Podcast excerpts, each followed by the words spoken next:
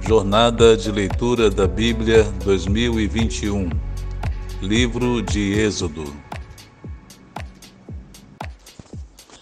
Vamos continuar, Êxodo capítulo 18 A visita de Jetro. Jetro, sacerdote de Midian e sogro de Moisés, soube que tudo o que Deus tinha feito por Moisés e pelo povo de Israel, como o Senhor havia tirado Israel do Egito Lembrando aqui que Jetro era o nome sacerdotal, o nome real do sogro de Moisés era Reuel. E como ele era um sacerdote, Jetro era um título sacerdotal. E ele então agora foi visitar Moisés, levando a sua a esposa de Moisés e os filhos dele consigo. Verso 2. Moisés tinha mandado Zípora, sua mulher, para a casa de seu sogro Jetro, que a recebeu, juntamente com os seus dois filhos, um deles chamava-se Gerson, pois Moisés dissera: Tornei-me imigrante em terra estrangeira. E o outro chamava-se Eliezer, pois dissera: O meu o Deus de meu pai foi o meu ajudador, livrou-me da espada do faraó. Jetro, sogro de Moisés, veio com os filhos e a mulher de Moisés encontrá-lo no deserto, onde estava acampado, perto do monte de Deus.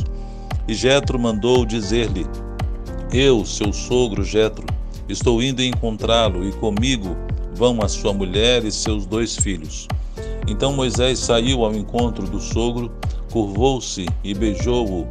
Trocaram saudações e depois entraram na tenda. Só uma parte aqui interessante que nesse tempo e era costume do, do povo antigo de fazerem longas e demoradas saudações quando encontravam uma pessoa é, familiar, uma pessoa amiga. Então, esse encontro de Moisés com seu sogro é, pode saber que foram horas, foram momentos assim longos ali nesse encontro que tiveram. Verso 8: Então Moisés contou ao sogro tudo quanto o Senhor tinha feito ao Faraó e aos egípcios por amor a Israel, e também todas as dificuldades que tinham enfrentado pelo caminho e como o Senhor os livrara. Jetro alegrou-se ao ouvir todas as coisas boas que o Senhor tinha feito a Israel, libertando-o das mãos dos egípcios. Disse ele: Bendito seja o Senhor que os libertou das mãos dos egípcios e do Faraó, que livrou o povo das mãos dos egípcios. Agora sei que o Senhor é maior do que todos os outros deuses, pois ele os superou exatamente naquilo de que se vangloriavam. Percebe? Aqui Moisés deve ter narrado detalhadamente cada uma das pragas e cada um dos deuses que foram é, desbancados né, e foram é, afrontados e, e, foram mostraram sua ineficácia em cada um dos, dos acontecimentos que Deus fez. Verso 12: Então Jetro, sogro de Moisés, ofereceu um holocausto e sacrifícios a Deus. E Arão veio com todas as autoridades de Israel para comerem com o sogro de Moisés na presença de Deus. Então perceba que o sogro de Moisés, embora não fosse um homem do, da tribo de Israel, mas ele reconhece o poder de Deus e ele adora Deus e oferece sacrifícios a Deus. O conselho de Jetro, verso 13. No dia seguinte, Moisés assentou-se para julgar as decisões, as questões do povo e este permaneceu de pé diante dele desde a manhã até o cair da tarde.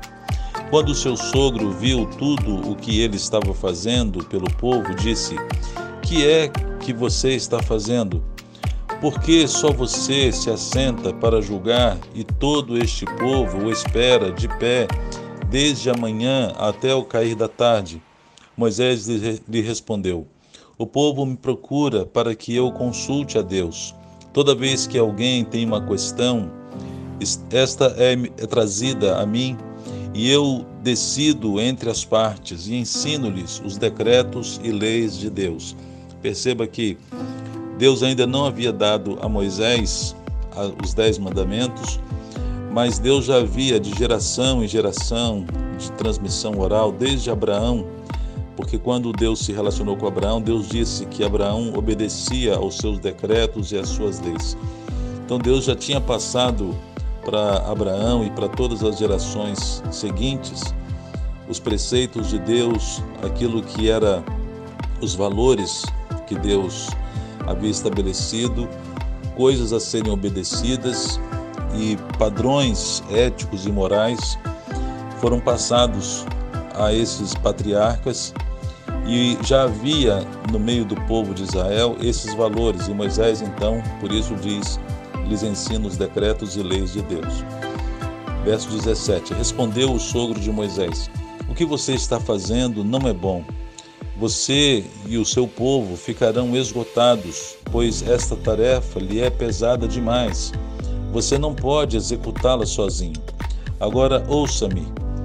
Eu lhe darei um conselho e que Deus esteja com você. Seja você o representante do povo diante de Deus e leve a Deus as suas questões. Oriente-os quanto aos decretos e leis, mostrando-lhes como devem viver e o que devem fazer. Mas escolha dentre todo o povo homens capazes, tementes a Deus, dignos de confiança e inimigos de ganho desonesto Estabeleça-os como chefes de mil, de cem, de cinquenta e de dez. Então perceba que esse conselho de Jetro ele tem abençoado todas as lideranças no meio das igrejas e todos os pastores até hoje. Esse conselho de Jetro abençoou a vida de Moisés e se tornou um padrão de bênçãos no reino de Deus, de estabelecer lideranças em grupos menores para que os líderes pudessem se dedicar ao estudo da palavra, como aconteceu depois em Atos Apóstolos, a instituição dos diáconos. Verso 22. Eles estarão sempre à disposição do povo para julgar as questões. Trarão a você apenas as questões difíceis, as mais simples decidirão sozinhos. Isso tornará mais leve o seu fardo porque eles o dividirão com você. Se você assim fizer e se assim Deus ordenar, você será capaz de suportar as dificuldades e todo este povo voltará para casa satisfeito. Moisés aceitou o conselho do sogro e fez tudo como ele tinha sugerido. Perceba que o tempo inteiro Jetro dá o conselho, mas dizendo que tudo isso fosse submetido à vontade de Deus. Verso 25: Escolheu homens capazes de todo Israel e colocou-os como líderes do povo, chefes de mil, de cem, de cinquenta e de dez. Estes ficaram como juízes permanentes do povo. As questões difíceis levavam a Moisés, as mais simples, porém, eles mesmos resolviam. Então Moisés e seu sogro se despediram e ele voltou para a sua terra.